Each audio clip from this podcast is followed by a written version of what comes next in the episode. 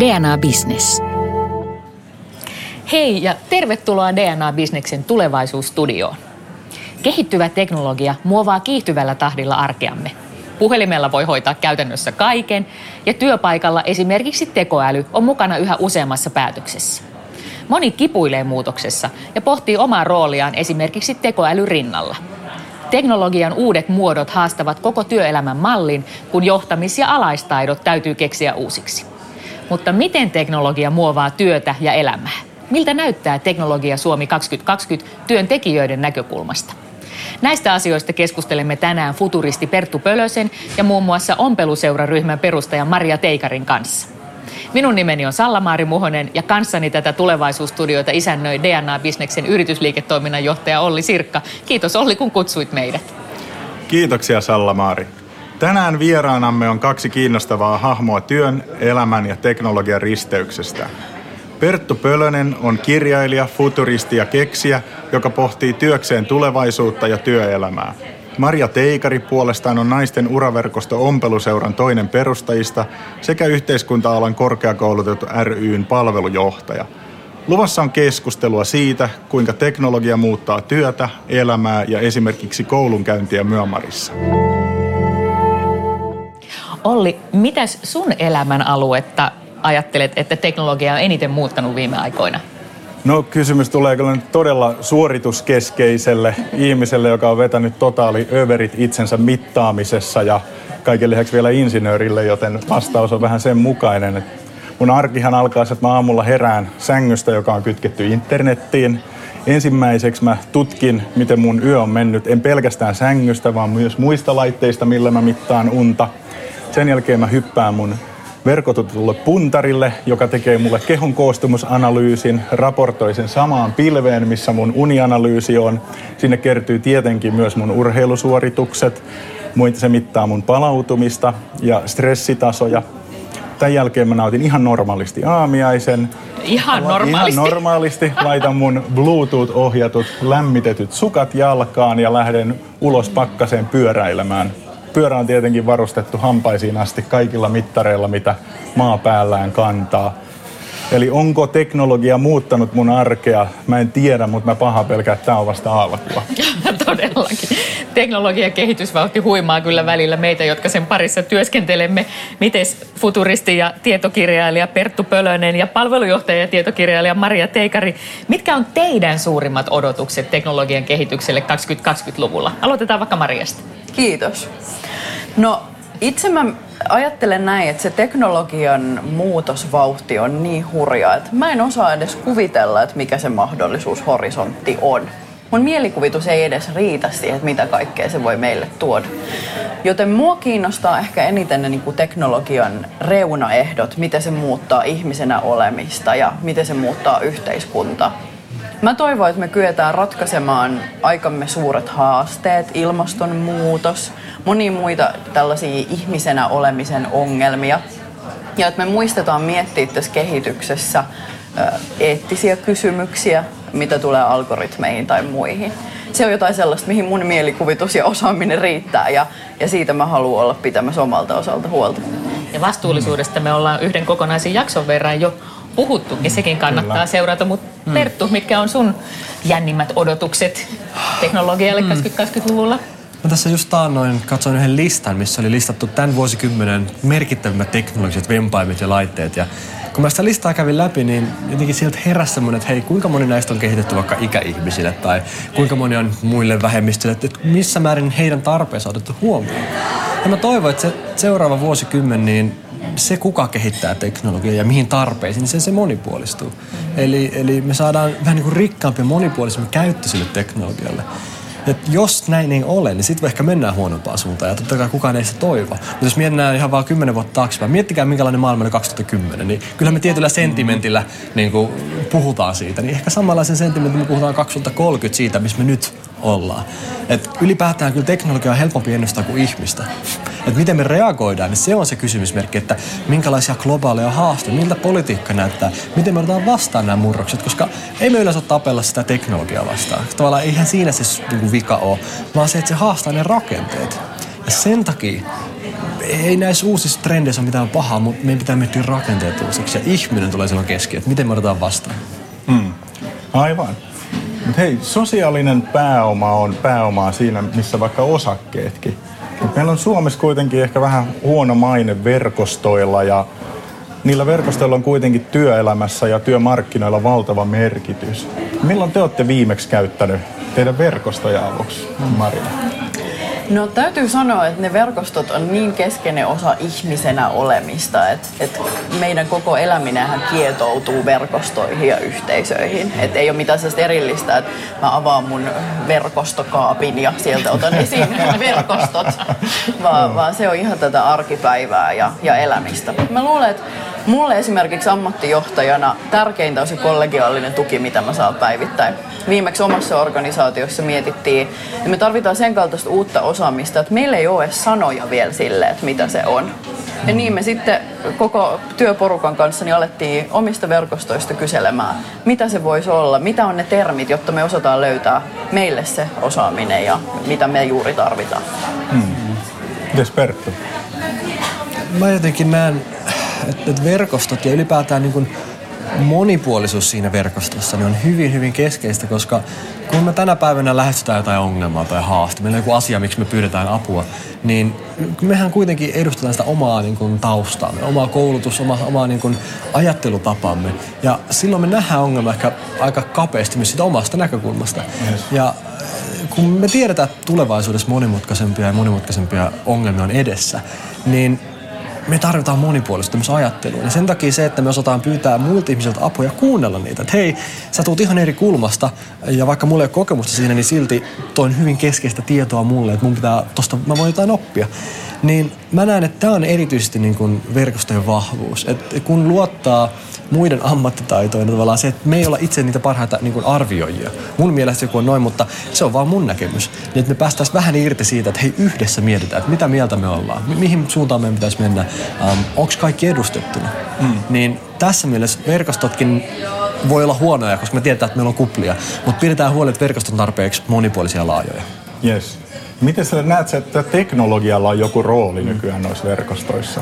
Siis hyvä ja huono, eikö vaan? Koska teknologia tai vaikka some, niin se tuo meitä yhteen, totta kai. Mutta ihan yhtä lailla se niin kuin, repii meitä erilleen. Mm. Ja, ja tässäkin mielessä niin kuin, pitää olla hyvin valveutunut miettimään, että mitä hyötyjä haittaa jostain teknologista vaikka on, um, tai vaikka internetistä. Et vaikka internet auttaa meitä niin kuin, ottaa selvää asioista, me voidaan lukea ja opiskella mitä vaan, niin eihän se tee meistä uteliaita. Ja tavallaan, että vaikka teknologia tekee monet asiat paremmin kuin me, niin se ei tee meistä parempia ihmisiä.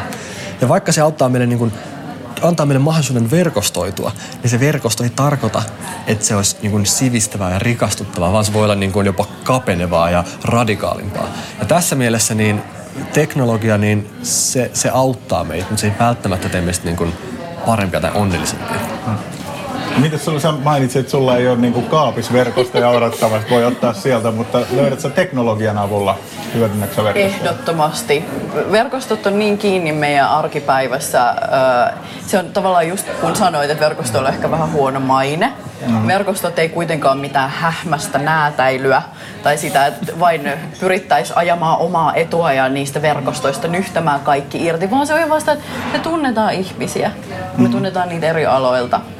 Ja tavallaan se on niinku juuri siinä se arkipäiväisyys. Ja niinpä mä otan älypuhelimen mun taskusta ja näpyttelen, on se sitten tekstari tai Slack-viesti tai WhatsApp-videopuhelu tai ihan tavallinen puhelu, niin sitä kautta mulla on viides minuutissa vastaus siihen mua askarruttaneeseen kysymykseen. Mutta hei, sä olit mukana perustaa tota naisten ja sukupuolivähemmistöjen Facebook-ryhmä Ompeluseuraa ja sillä on jo kymmeniä tuhansia seuraajia, mikä on huikeeta, niin miksi te perustitte tuommoisen verkoston? Ihan silloin, kun ompeluseuran perustin, niin en todella arvannut, että, että se lähtee tällä tavalla niin kuin positiivisesti lapasesta. Mutta 2014 mua otti päähän. Mm. Ja muotti päähän työelämän epätasa-arvoja ja siellä oleva syrjintä. Mä ajattelin, että minä tekijä ihmisenä, niin en jaksa nyt jäädä tätä vaan seuraamaan sivusta, vaan haluan tehdä asialle jotain. Ja Facebook-ryhmät oli sitten muodostunut jo tällaisiksi luonteviksi yhteisöiksi. Silloin oli jo, jos jonkunnäköistä koiraharrastajaryhmää ja ajattelin, että täälläpä ne ihmiset luuraa, niin tännepä minä sen ö, yhteisön sitten perustan. Ja kutsuin mukaan hyvä ystävä Milla Halmeen ja me ihan lähimpiä kollegoja ja ystäviä ja tosiaan lopulta meitä on nyt melkein 35 000 wow. ihmistä siellä ryhmässä. Äh, ihmisiä, jotka haluaa ihan vaan keskustella työelämästä mm. tai kehittää aika äh, niin kuin kunnianhimoisestikin omaa uraansa. Mm. Äh, nimi tulee siitä, aika hetkessä keksitty. Niin, mä ajattelin, että huikeaa, että varmaan tässä teknologia hässäkäs ei ensimmäisenä tulisi mieleen liittyen verkostoon, nimi on ompeluseura. Mistä tulee tosiaan? Vaikka se itse asiassa musta tuntuu ratkaisi paljon sitä, että se oli kiinnostava ja hauska ja suosittu, Joo. koska kaikki ei ollut niin vakavaa ja ryppyotsasta. Se on nimittäin vähän ilkikurinen silmän isku ehkä sellaisille tahoille, jotka on voinut vähätellä, vähän tämmöisiä mm. ompeluseuroja, että siellä keskenään kuhistaa ja höpötellään mm. turhan päiväsyksiin. Vaikka itse asiassa, ja sitä myötetään myös kunniaosoitus edellisille sukupolville, että näissä ompeluseuroissa on ratkottu yhteisön ja yhteiskunnankin isojakin kysymyksiä. Ja toihan on kyllä tehnyt näkyväksi, ainakin tälle vähän vanhempana valtionaisena on ilo kuulua ompeluseuraan, niin huomaa, että se on tehnyt näkyväksi ne semmoiset epäjatkuvuuskohdat. Että ihmiset, jotka on palaamassa vanhempainvapaalta mm. tai sitten semmoisen pitkän toinen jalka opinnoissa, toinen jalka töissä, sä palaat siitä sit niinku, tai siirryt kokonaan työelämään, niin selkeästi näkee, että nämä ei olekaan helppoja vaiheita, vaikka, mm-hmm. vaikka luulisi, että mikä siinä, mutta siinä on selkeästi no mentaalinen tai sitten ihan niitä käytännön rakenteellisiakin ongelmia? Ehdottomasti ja juuri nämä rakenteet on sillä tavalla tässäkin olennainen kysymys, että, että siellä yksilö näkee, että tämä asia, ahaa, ei ollutkaan sellainen, että se koskettaa vain minua. On muitakin, joita tämä koskettaa. Siten se on ilmiö, ehkä jopa rakenteellinen ilmiö. Ja niitä rakenteita pitää voida muuttaa yhteiskunnassa monella eri tavalla. Ja yksi on tämmöinen hiljainen vallankumous, niin kuin ompeluseurassa, että kahvihuone kerrallaan. Mm. Miten tota, nyt on verkostoista puhuttu ja niiden merkitys on todellakin iso. Niin näetkö, että niiden verkostojen merkitys olisi jollain lailla nyt 2010-luvulla muuttunut vai onko se pysynyt samana? Mä ajattelen tosiaan, että, että me ihmisenä kaivataan toista ihmistä. Mm. Ja, ja ne, mitä me kutsutaan nykyään verkostoiksi, niin on ollut tämmöisiä ihmisyhteisöjä kautta aikaa. Yes. Niiden merkitys ei ehkä ole muuttunut, mutta juuri se, että millä tavalla ne on saatavilla, miten nopeasti me voidaan luoda verkostoja, se on, miten helpoksi se on muuttunut, se on muuttunut aivan radikaalisti. Ja nimenomaan viimeisten 10-15 vuoden aikana mä ajattelen, että, että on tapahtunut just tämän kaltainen kehitys. Kyllä. Perttu, sähän otit aikamoisen loikan itse, kun läksit säveltäjäopinnoista Singularity Universityin opiskelemaan, mikä on sinänsä tietysti saavutus suomalaisille, mutta millaisia verkostoja niissä opinnoissa alkoi muodostua? Siis kun lähtee opiskelemaan tai tekemään jotain niin kun, tuossa mielessä erityistä, niin kuitenkin ne asiathan kyllä saisi netistä ja kyllä sä niin saat sen tiedon sieltä sun täältä. Mutta tommosissa se verkosto on nimenomaan se arvo, koska on erilaisia ihmisiä. Meitä oli 80, 40 eri maasta, puolet naisia, puolet miehiä. Oli taiteilijoita, tutkijoita, yrittäjiä, keksijöitä, ihan laidasta laitaa. Ja ehkä se opetti mulle hyvin niin kuin vahvasti sen, että kun meitä oli niin erilaisia ihmisiä, meillä ei koskaan tullut tylsää hetkeä. Siis jos me tehtiin jotain projektia, jotain työtä, niin ei koskaan käynyt niin, että kaikki on niin katsoo se eteenpäin, että nyt ei tiedetä mitä tehdään. Ja se opetti mulle ehkä sen, että sit jos joskus myöhemmin tuli semmoinen kokemus Suomessa tai muualla ja okei okay, nyt me ollaan jumissa, niin sitten mä katsoin ympärille, että niin totta, me ollaan ihan samanlaisia kaikki. Me kaikki samat no. koulut käyty. Me ollaan kaikki niin kuin siinä samassa oiko, tai niin kuin, mikä se on, dead end, siis umpikujassa. umpikujassa. Niin, niin ehkä se on niin kuin, just se verkoston paras anti, mitä se voi antaa. Et, et, ei silloin tylsisty, kun, kun on niinku monipuolinen verkosto. Et Piilaaksossakin, niin siellähän on nimenomaan erilaisia ihmisiä eri, eri puolilta maapalloa. Ja ehkä just sen takia siitä on muodostunut semmoinen yhteisö, missä niin paljon tapahtuu ja kuhisee. Millainen rooli tällä Singularity-yliopiston verkostolla mm. sulle on ollut nyt myöhemmällä uralla? Koska sä oot ehtinyt saada aikaan tosi paljon.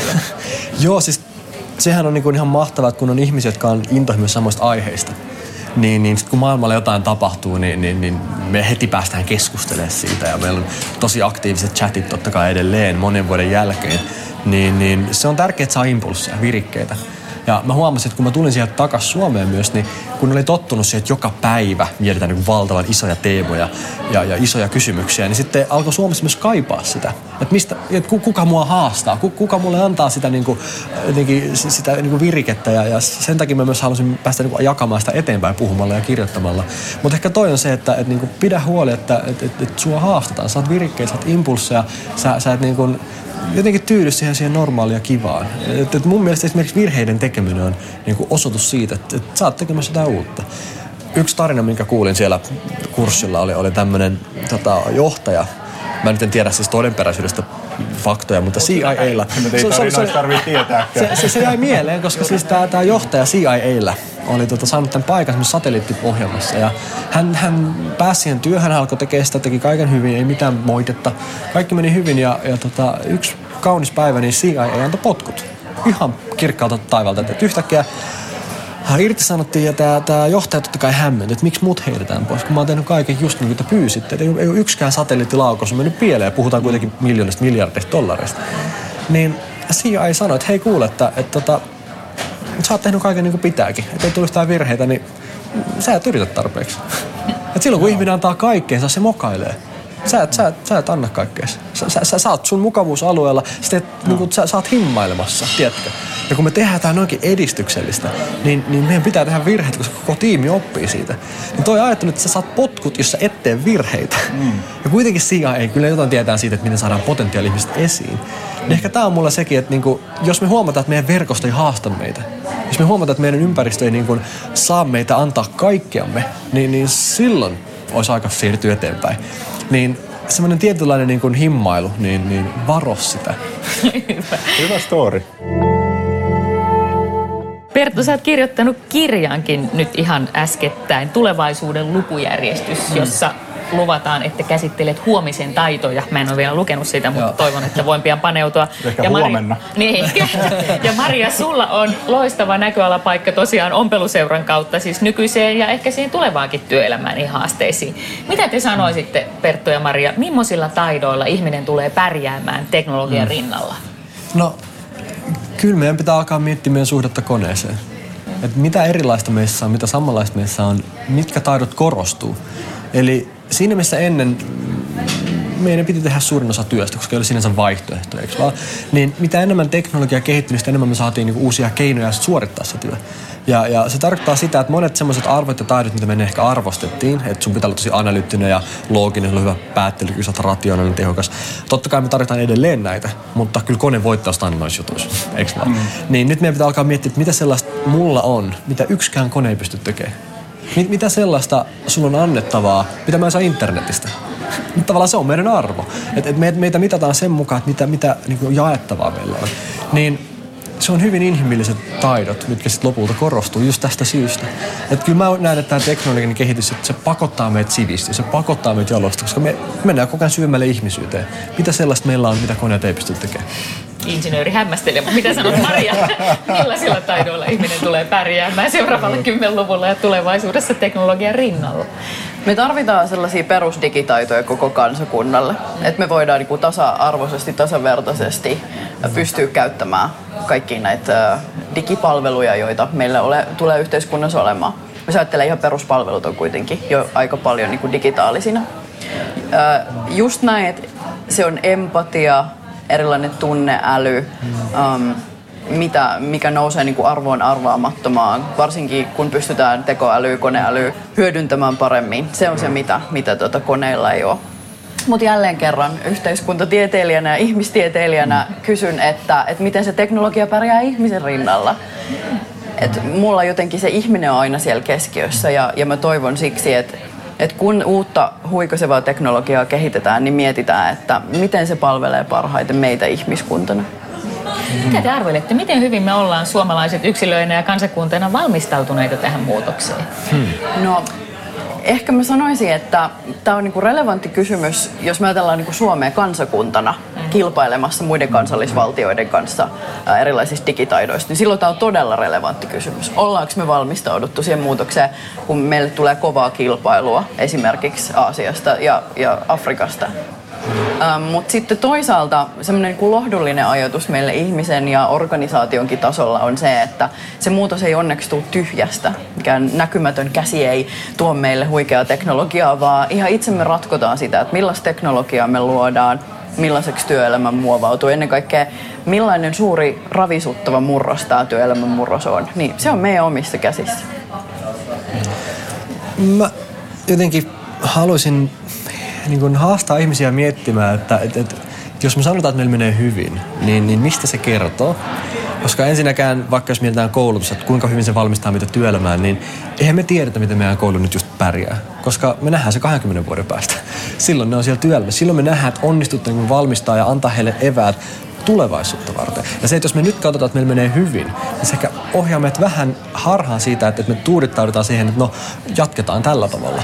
Ja ehkä toinen on se, että me katsotaan ehkä liian niin kuin paljon sitä, että, että, että kuinka hyvin pärjät jossain testissä tai mittarissa, kun kuitenkaan ne keskeisimmät, tärkeimmät asiat, ne ei näy tilastoissa.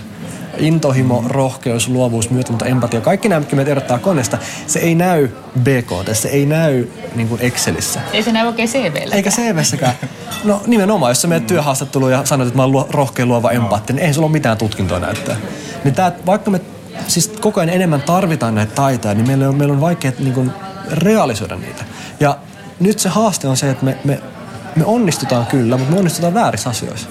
Koska me johdetaan numeroilla ja me unohdetaan, että se tärkeimmät asiat ei ole siellä numeroissa. Tavallaan ei talous tunne empatiaa, se, se ei ole siellä sisäänrakennettuna. Niin mm-hmm. nyt se vaara on se, että, että me onnistutaan Suomessa väärissä asioissa. Eli me katsotaan, että kyllä noissa luvuissa ne menee hyvin, mutta ne oikeasti tärkeät vastuulliset teemat, muut, niin ne on jäänyt vähemmälle. Mm-hmm. Niin ehkä mä sanoisin, että me tarvitaan semmoista niin kuin mindsettiä, että ei meidän pidä pelätä epäonnistumista, vaan sitä, että joku päivä me huomataan, että hei, onnistuttiin, mutta ihan väärissä asioissa. Se on hirveetä. Siis on pelottavaa, koska jos tässäkin asiassa on, että sitä saa mitä mittaa. Niin. Et, kun me on, meidän on helppo mitata tai meidän on helppo sanoa, että, että mitä saatiin aikaa. Että me mitataan toiminta aina, että, että mikä oli se muutos.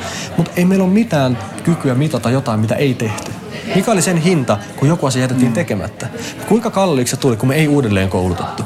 Ja tämmöinen ajattelu, niin me monesti niin kuin nähdään vaan se, mitä tehtiin, eikä tajuttu, että, että olisi pitänyt tehdä jotain muuta. Mitä sä antaisit sitten neuvoksi sitten, olisi se sitten uudelleen koulutusta tai asennoitumista, jos ajatellaan vaikka ihmistä, joka tätä kuuntelee ja on ollut viimeiset kymmenen vuotta fokus perheelämässä, niin mm. Mitä pitäisi tehdä? Mitä käytännön vinkkejä? Tartu tuohon, opettele tuo, käytä mm. tätä appia. Mä, mun mielestä taikasana on altistaminen. Okay. Et viedään ja altistetaan itsemme erilaisille asioille, jotta me voitaisiin vähän sanoa monipuolisuutta siihen ajatteluun ja toimintaan. Mä näen sen niin, että, että tulevaisuutta varten kannattaa kehittää itsensä mahdollisimman monipuoliseksi tekijäksi, koska kun maailmassa tapahtuu muutoksia, niin sulla on kuitenkin aina jotain, mitä sä osaat. Sulla on aina jotain, mitä sä voit niinku hyödyntää. Jos sä laitat kaikki munat samaan koriin, niin sä spesialisoidut yhteen ammattiin pelkästään. Se on kaikki sen yhden asian varassa. Jos jotain käy, niin kymmenen vuotta koulua vähän niin kuin meni siinä. Ei nyt ihan näin karrikoida, mutta ymmärrätte pointin. Että epävarmassa niin kuin tulevaisuudessa, niin tee monia asioita nyt. Sun on pakko vähän niin kuin pedata itselle tietä. Kun et tiedä, niin tehdä vähän kaikkea. Miten se Maria evästäisi?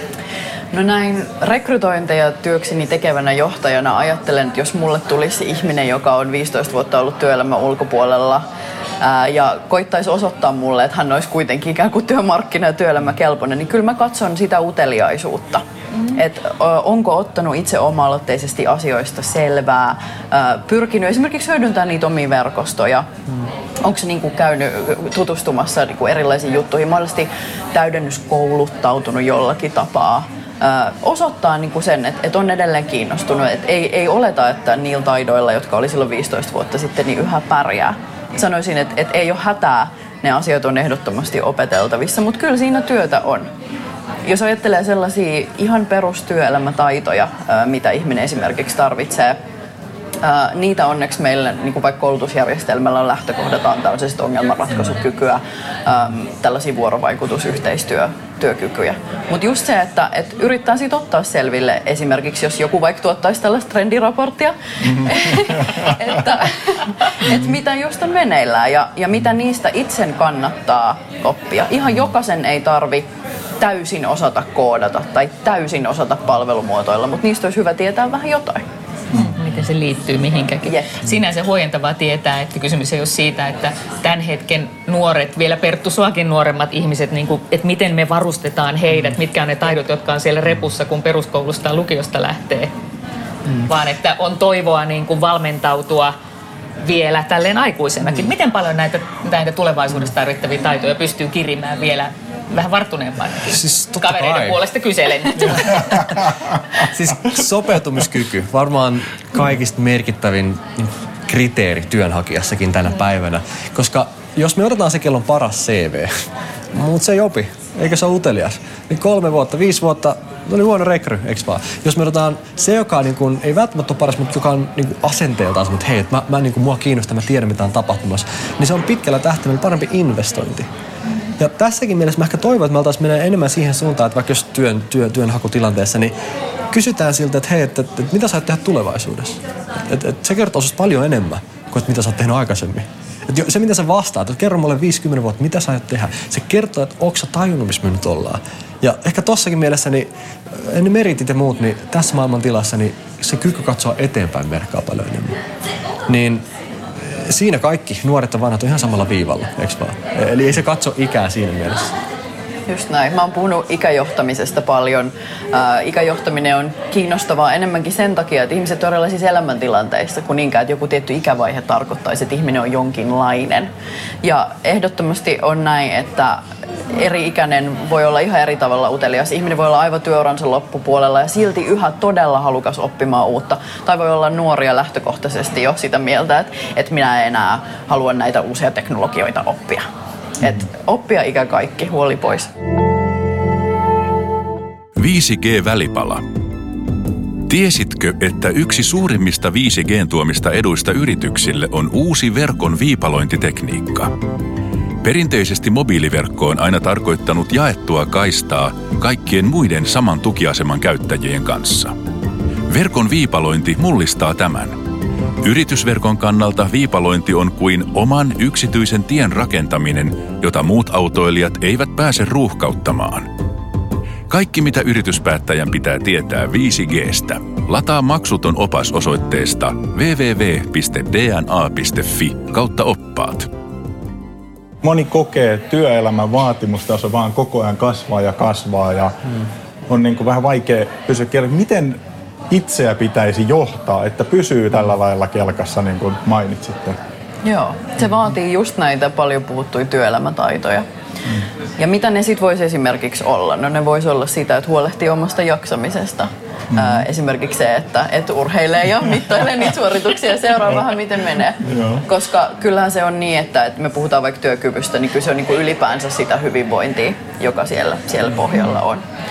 Sitten tarvitsee jo tiettyä sellaista suunnitelmallisuutta, ajankäytön hallintaa, priorisointikykyä, koska meillä on jatkuvasti enemmän töitä kuin mitä me ehditään tekemään. Ja jos pyrkii ikään kuin vanhalla mallilla siihen, että työpöytä olisi aina tyhjä päivän päätteeksi, niin huonosti käy.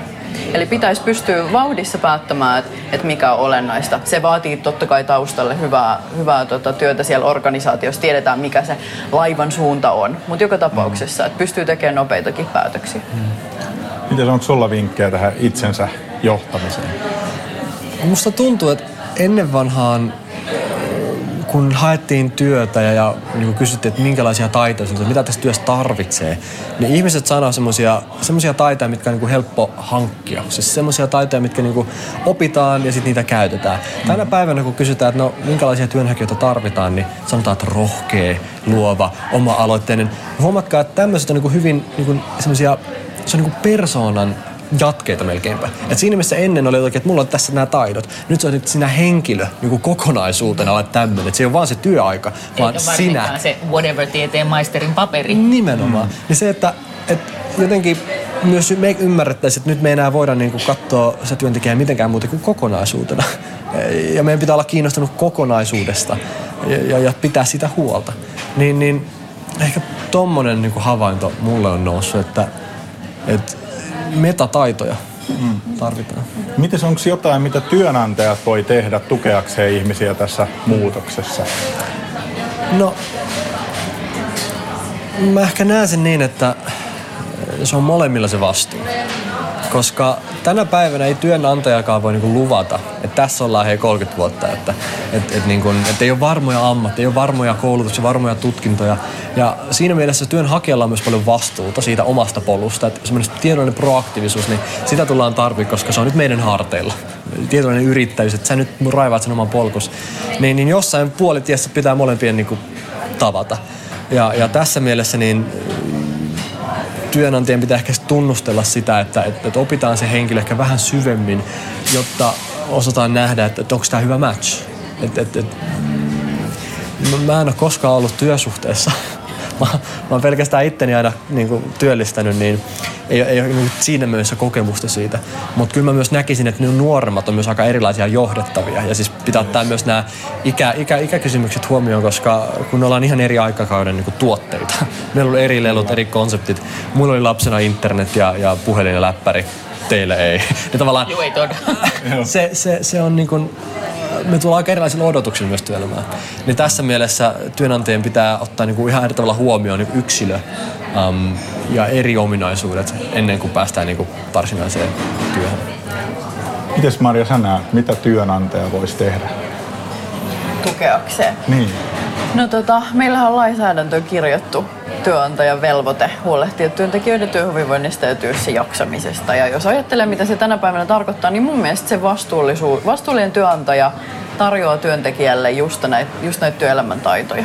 Et mun mielestä jokaisen suomalaisen, sen kokoisen työnantaja, joka, jolla on sen kokoinen henkilöstö, että sitä henkilöstöä koulutetaan, niin pitäisi huolta siitä, että henkilöstöllä olisi nämä riittävät työelämätaidot koska meillä ei tällä hetkellä koulutusjärjestelmä missään vaiheessa opeta näitä taitoja. Me opitaan oppimaan ja paljon montaa muuta asiaa, mutta se, että, että miten me pärjätään tässä työelämässä, niin, niin siihen pitäisi olla ihan omia minun mielestä tämmöisiä moduuleja, jossa näitä harjoiteltaisiin. Hmm. No mitäs sitten, kun kuitenkin jossain vaiheessa uuvahtaa, että nyt mä en jaksa enää ottaa ei. yhtään uutta pilvipalvelua ei käyttöön. Enää appeja mulle. Joo. Mitä sitten pitää tehdä? No jos oikein uuvahtaa, se on tietenkin toki vakava asia, mutta näin muuten, niin mulla on valitettavasti vähän huonoja uutisia, että ei auta mm. pyristellä vastaan. Tai voi toki, mutta ei se kannata. Että näin johtajana, niin se on mun joskus hauska ja joskus ikävä velvollisuus kertoa, että kun edellinen mm. organisaation muutosprosessi on saatu loppumaan, niin sieltä uusi jo tulee ja sitten taas mennään. Se vaan kuuluu nykyään meidän työelämään, että me joudutaan aivan jatkuvasti päivittämään meidän osaamista. Näin se varmaan on, vai mitä mieltä olet Perttu? Välillä tuntuu, että me melkein käytetään enemmän aikaa niin kuin muuttumiseen ja päivittämiseen kuin itse tekemiseen, koska nämä tulee niin nopeilla sykleillä. um, mutta totta kai kyllä jokainen yrittää tehdä parhaansa. Se, että jos joku asia ei toimi, niin uh, annetaan palautetta, autetaan kehittää. Ei, ei, ei kukaan niinku paha, pahalla niinku ajattele, että niinku, te, teenpäs tommosen, mikä ei toimi, vaan että kyllä tässä niinku on hyötyä tulossa. Mutta se vaatii semmoisen niinku vähän sisukkaa pitkään se mindsetin, että ei ensimmäinen kokeilu välttämättä aina osu kultasuoneen. Mutta parannetaan, iteroidaan, niin kyllä moni niinku on silti tyytyväinen, että ollaan nyt tässä eikä 2000-luvulla. niin kyllä se tulee menee parempaan suuntaan. No jos mennään vielä 2000-lukua kau- kaukaisempaankin aikaan, niin, niin, niin miettii näitä niin digitaitoihin valmentautumista, niin kultaisella Ysärillä Suomessa suoritettiin ensimmäisiä tietokoneen ajokortteja peruskoulussa kaiuttamaan silloin, kun mä olin nuori kasarilla, niin kymmensormijärjestelmä ja konekirjoitustaito oli aivan relevanttia. Kyllä. Kyllä. Lapset etsivät sitten vähän myöhemmin altavistalla teeleipien reseptejä internetistä uuden karheissa ATK-luokissa. Mm-hmm. Että jos tämä on se, mistä ponnistetaan, niin miten hyvin te tunnette nykyisen suomalaisen koulujärjestelmän? Onko edes nuoremmalla polvella, jotka on vasta tulossa kohti työelämää, onko heillä riittävät digitaidot jo niin kuin lähtiessään? Mä sanoisin näin, että jos me voidaan päästää se lapsi tai nuori sieltä opinahjosta eteenpäin ja sanoa, että hei, ei hätää, se tulee pärjää, niin silloin me ollaan onnistuttu ehkä. Siinä me tiedetään, että, että se tulee kyllä niinku se tulee pärjää tulevaisuudessa. Mutta jos meillä ei ole tämmöistä kokemusta, että me, me, ajatellaan, että nyt, nyt en ihan tiedä, niin, niin silloin, silloin meillä on annettu antaa niinku tarpeeksi hyviä eväitä mukaan. Niin ehkä toi se mittari, millä mä, mä sanoisin, että, että, että koetaanko me, että, että, että ollaan annettu kaikki mitä tarvii. Mä ehkä myös siihen kommentoisin, että, että kuitenkin niin monet näistä taidoista ne tulee ja menee. Siis niin kuin, tavallaan ne ohjelmistot päivittyy ja niin poispäin. Ja mä ehkä vielä enemmän niin kuin menisin ylätasolle miettimään, että mikä on se niin kuin taito, mikä ei katoa. Että vaikka koodaamista puhutaan paljon, mutta koodaamista kyse on ongelmanratkaisusta, eikö vaan? Niin kyllähän se koodikin tulee ison osa itsestään kirjoittaa 3-40 vuoden päästä ehkä, niin ongelmanratkaisu on se taito, eikö vaan? No puhutaan vaikka mandariini Kiinasta. No meillä on kohta koronapit korvas, mitkä kääntää kieliä. Kyse on kielestä, kulttuurista, kommunikaatiosta. Eli nähtäisiin ehkä myös vähän metsäpuilta. Niin, niin, että et, mm. niin kuin se, se taito, mikä auttaa sua niin kuin eri vaiheissa. Uh, Mutta se on kyllä totta, että jos sä et päivätä osaamista, niin sitten kyllä et, et on arvokas. Miettikää henkilö, joka sai pa- kauppiksesta paperit ennen Exceliä, Excelin jälkeen. Niin, niillä on ihan eri arvo. niin se, että jos toinen ei päivitä itseään, niin sitten sit ollaan kyllä vähän menetetään siinä. Toinen voi tehdä töitä sähkökatkonkin aikana. Toisaalta. Mutta oikeasti, Olli, jos ajatellaan, että nykykoululaisillahan on oikeastaan niin kuin lisämuisti käytössään mm. kännyköiden avulla. Ja melkein jokaisella jonkun sortin kännykkä kuitenkin on. Mm. Miten sä näet, että puhelimet ja mobiiliverkot on muuttanut koulua ja opetusta ja oppimismahdollisuuksia Suomessa? Onhan se tietenkin aivan huikea työkalu oppimiseen, että silloin kun sä tiedät, mitä tietoa sä tarvitset ja yhtäkkiä verrattuna siihen, kun me käytiin koulussa, niin kaikki maailman tieto on tosta vaan saatavilla. Mm. Mutta eihän se muuta sitä tosiasiaa, että oppiminen on muutakin kuin sitä tietoa on saatavilla. Pitää ymmärtää asiayhteyksiä, mihin ne liittyy.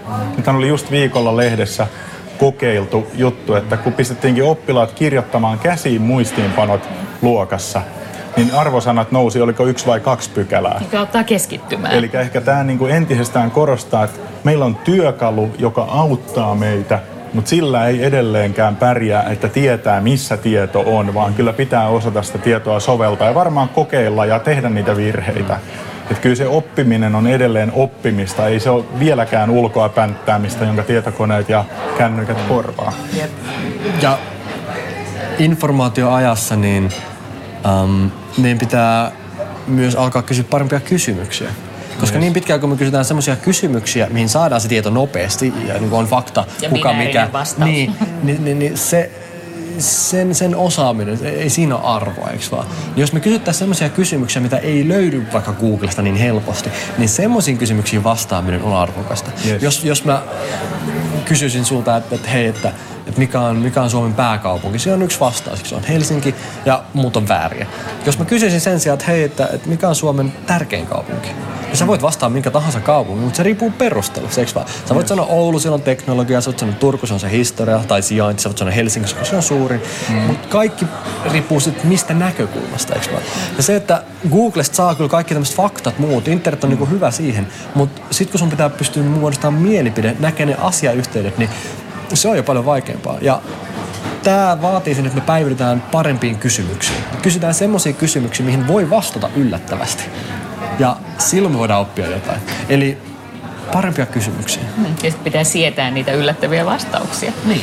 Mutta tosiaan työelämän muutos on aika hurjaa, eikä varmaan tahti hilliinny yhtään 2020-luvullakaan. Ja korkeakoulutettujen ihmisten kysyntä työmarkkinoilla kasvaa. Vaan Maria, mitä sä tuumaat, miten meidän koulutusjärjestelmä tukee ihmisten pärjäämistä tai ylipäätänsä toimintaa muuttuvilla työmarkkinoilla? No mä ajattelen, että me saadaan tosi hyvät lähtökohdat meidän koulutusjärjestelmästä. Se me nähdään testeistä, että Suomi pärjää näissä asioissa hyvin. Mutta se, että, että kun sieltä koulun penkiltä astutaan suureen maailmaan, niin, niin heti alkaa se tarve jatkuvasti päivittää sitä omaa osaamista. Ja mä luulen, että on nyt jo nyt jo murroksessa sillä tavalla, että, että enää ihmiset ei lähde hakemaan niin kuin tutkintoa tutkinnon päälle. Että aina jos on uusi opittava taito, niin se ei tarvitse niin kuin kokonaista tutkintoa. Korkeakoulutkin on havahtunut tähän niin, että täydennyskoulutusta annetaan enemmän tällaisina moduuleina. Ihmiset ikään kuin kurssittaa itseään, kuten ehkä ennen vanhaa oltaisiin sanottu. Ja tota, sillä tavalla me pidetään siitä osaamisesta huolta. Sitten on tunnistettu tosiaan jotain tiettyjä tällaisia työelämätaitoja, mitä jokainen meistä tarvitsee. Ja, ja niitä on esimerkiksi yhteistyö- vuorovaikutustaidot, ongelmanratkaisukyky, nämä perusdigitaidot on sellaisia, mitä, mitä meistä jokainen tarvitsee. Mutta sitten tärkeä asia on tietenkin se, että on oppimaan oppimisen taidot ja ennen kaikkea, että osaa sanottaa sitä omaa osaamista.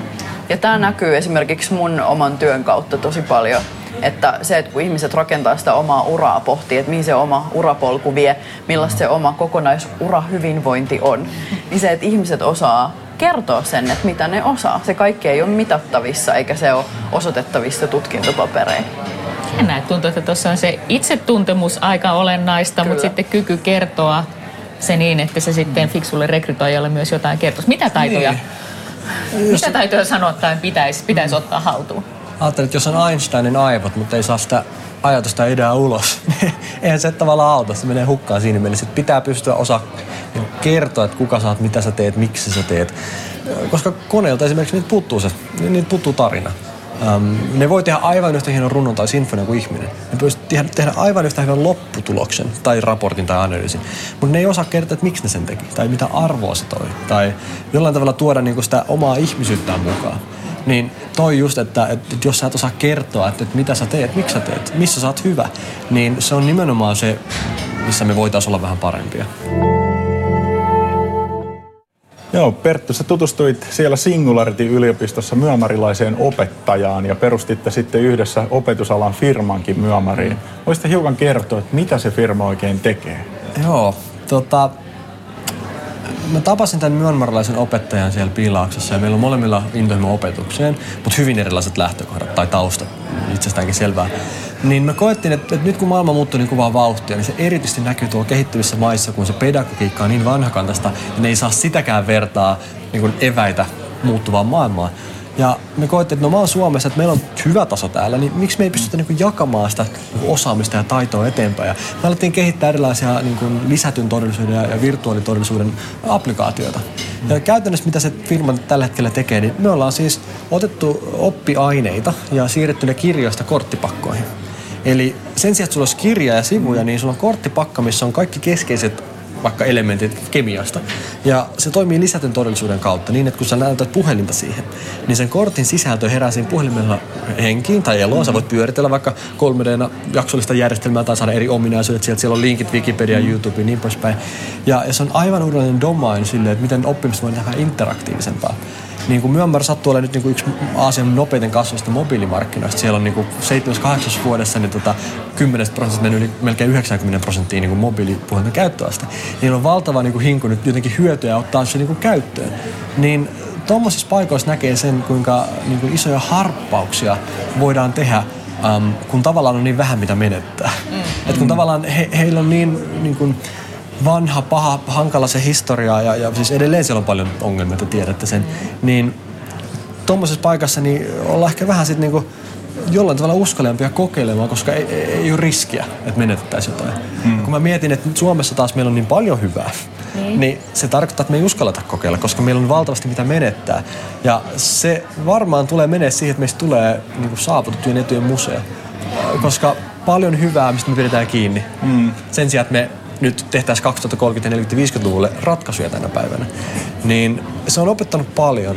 Um, mutta tosiaan tämä meidän firma, niin se oli alun perin tota non-profit. Mm. Niin lähdettiin silleen liikkeelle. Nyt se on ihan uh, varsinainen yritys. Se työllistää yli 60 ihmistä siellä Myanmarissa. Mm. Niin se on lähtenyt hienosti lentoon ja jotenkin tulee tietynlainen tulevaisuususko ja toivo. Että kuin, niin kuin hienoja tavallaan ja isoja asioita voi teknologialla tehdä siellä, missä on kaikista vaikein lähtökohta. Niin se on opettanut paljon. Huikeeta, siis huikea tarina. Mä oikein, miten te niin päädyitte johtopäätökset, että hei, perustetaan firma? mä kerron mun, mun siis Laalaan hänen nimensä. Mä kerron hänelle tarinan, kun mä olin yhdessä opetuskonferenssissa ja siellä oli semmoinen opettaja, joka opetti kehitysvammaisia lapsia, heille musiikkia. Hmm. Ja kun tämmöiseen niin kuin ikä- tai, tai niin kuin kohderyhmään ei, ei ole mitään valmista materiaalia, ei ole tavallaan oppikirjoja kehitysvammaiselle musiikille, niin, niin hänen piti luoda kaikki se pedagoga itse käytännössä. Ne harjoitukset, kaikki tehtävät, niin tämä opettaja oli ihan niin kuin uskomaton niin kuin ammattilainen. Hän oli kaiken tämän tavalla niin kuin itse kehittänyt ja sitten se oli kuvannut sen. Um, ja joka viikko se, niin kun me nähtiin sillä videolla, että kuinka ne kehittyy, niin vuodessa ne sävels, improvisoi, aivan uskomaton kehitys. Mm. Mä olin aivan haltiossaan siellä yleisössä. Sitten kun mä katsoin ympäri, meitä oli 20 siinä. Sitten mulla tuli niin huono olo sen opettajan puolesta, että hei, että tämä niinku nerous, mitä tässä on, Aa. niin tuhannet opettajat ympäri maapalloa hyötyy siitä. Mm. On muillakin samantyyppisiä tilanteita, mutta onko opettajilla keinoa niinku jakaa sitä osaamista tai niinku globaalista niinku tietotaitoa? Ja silloin mulla tuli, että hei vitsi, et, et jos, jos meillä on jotain annettavaa, niin nyt luodaan ne kanavat, että me saadaan levitettyä sitä. Ja siitä tavallaan tämä lähti, että hei nyt on pakko tehdä jotain niin kuin Myanmar, Suomi, Piilaakso, Kalifornia, että nyt niin kuin hynttyyt yhteen ja siitähän se lähti. Mutta tota, niin kuin kaikissa yrityksissä, niin sittenhän on mutkia matkalla, että niin kuin haetaan sitä, että me tehtiin sitä virtuaalitodellisuutta sillä Myanmarissa, mutta tuli kaista ja niin kuin data vastaan. Oli valtavia, siis semmoisia ongelmia, mitä ei Suomessa edes tajua, kun sähköt pettää ja muuta. Että, että niin kuin, se on ihan eri asia perustaa täällä firma ja kehitysmaassa. Niin tota, sitten vähän oppikokemusten kautta niin siirryttiin vähän toisaalle sitten, mutta iso, iso oppitunti silti. Kiitos tästä oppitunnista molemmille teille, Maria ja Perttu, kuinka me pystytään harppaamaan kansakuntana ja toisaalta työkelpoisina yksilöinä 2020-luvulla. Kiitos, että tulitte tänne DNA-bisneksen tulevaisuusstudioon. Mutta ihan lopuksi haluan kyllä kysyä teiltä kummaltakin, että mikä teidän niin kuin omasta mielestä, omissa silmissä on se kaikkein mielenkiintoisin teknologia tai teknologian kehityskulku, mitä te tuutte 2020-luvulla seuraamaan? No mulla ehkä, jos mä ajattelen niin kuin oman työn perspektiivistä, niin kaikkein kiinnostavin on se, että mitä niin kuin datamurskauksella, data-analyysillä pystytään saavuttamaan ja miten me voidaan entistä enemmän hyödyntää sitä paremmin. Jos mä mietin yhtä yksittäistä teknologiaa, Ää, toki on moni muitakin, mitä 5Glle tapahtuu, mitä tapahtuu eri pilvipalveluille, niin kuin paljon isoja kysymyksiä. Mutta palautan jälleen kerran kaiken tähän mun yhteiskuntatieteilijä, hallintotieteilijä, ihmistieteilijä taustaan. Ähm, mitä tapahtuu ihmiselle tämän kaiken keskiössä? Miten me ratkaisemme suuret meitä puhututtavat ihmiskunnan ongelmat? Miten meidän elämä on parempaa ja tasa-arvoisempaa kaikille? Mä toivon, että teknologialla on siinä tärkeä rooli. Entäs Perttu, mikä on siis semmoinen niin kuin, sua henkilökohtaisesti mm. kutkuttava? Sä oot tosi isojen juttujen kanssa Joo. tekemisissä koko ajan, mutta mikä on se kiinnostavin no, 20-20-luvun juttu? No, tähän voisi tietysti vastaa vaikka mitä, koska mm. niin kiinnostavia asioita tapahtuu. Mä ehkä sanoisin, että, että synteettinen tai digitaalinen biologia. Eli se, mitä tapahtuu, kun me aletaan muokkaa genomia. Terveydenhuollosta ja lääketieteestä tulee niin kuin, tietojen käsittelytiede, koska me voidaan käyttää samoja laskennan operaatioita myös biologiassa. Ja tämä on vaan semmoisia ovia, että on niin vaikea edes kuvitella, että miten se tulee muuttaa meidän terveyttä, meidän elämää, meidän, että mitä sairauksia me voidaan parantaa ja, ja ihmisten arkielämä, niin mä uskon, että monella voi, voi tapahtua semmoisia muutoksia, mitä ei koskaan voi edes kuvitella. Niin kyllä mä sanoisin, että toi on semmoinen domain, että, että saa vaan nähdä, mitä tulee vastaan. Tänään siis tarkastelimme teknologian täyttämää tulevaisuutta työn ja elämän näkökulmasta. Koska perspektiivin vaihtaminen on aina hyvästä, olemme DNAn Olli Sirkan kanssa syventyneet teknologian tähän päivään ja lähitulevaisuuteen myös vastuullisuuden ja mullistuvan teknologian näkövinkkeleistä. Tässä DNA-bisneksen tuottamassa Teknologia Suomi 2020 kokonaisuudessa on tarjolla iloksesi ja hyödyksesi myös kaksi muuta kiinnostavaa keskustelua. Lisäksi voit lähteä mukaani vierailemaan kolmessa jännittävää teknologiaa jo nyt hyödyntävässä yrityksessä.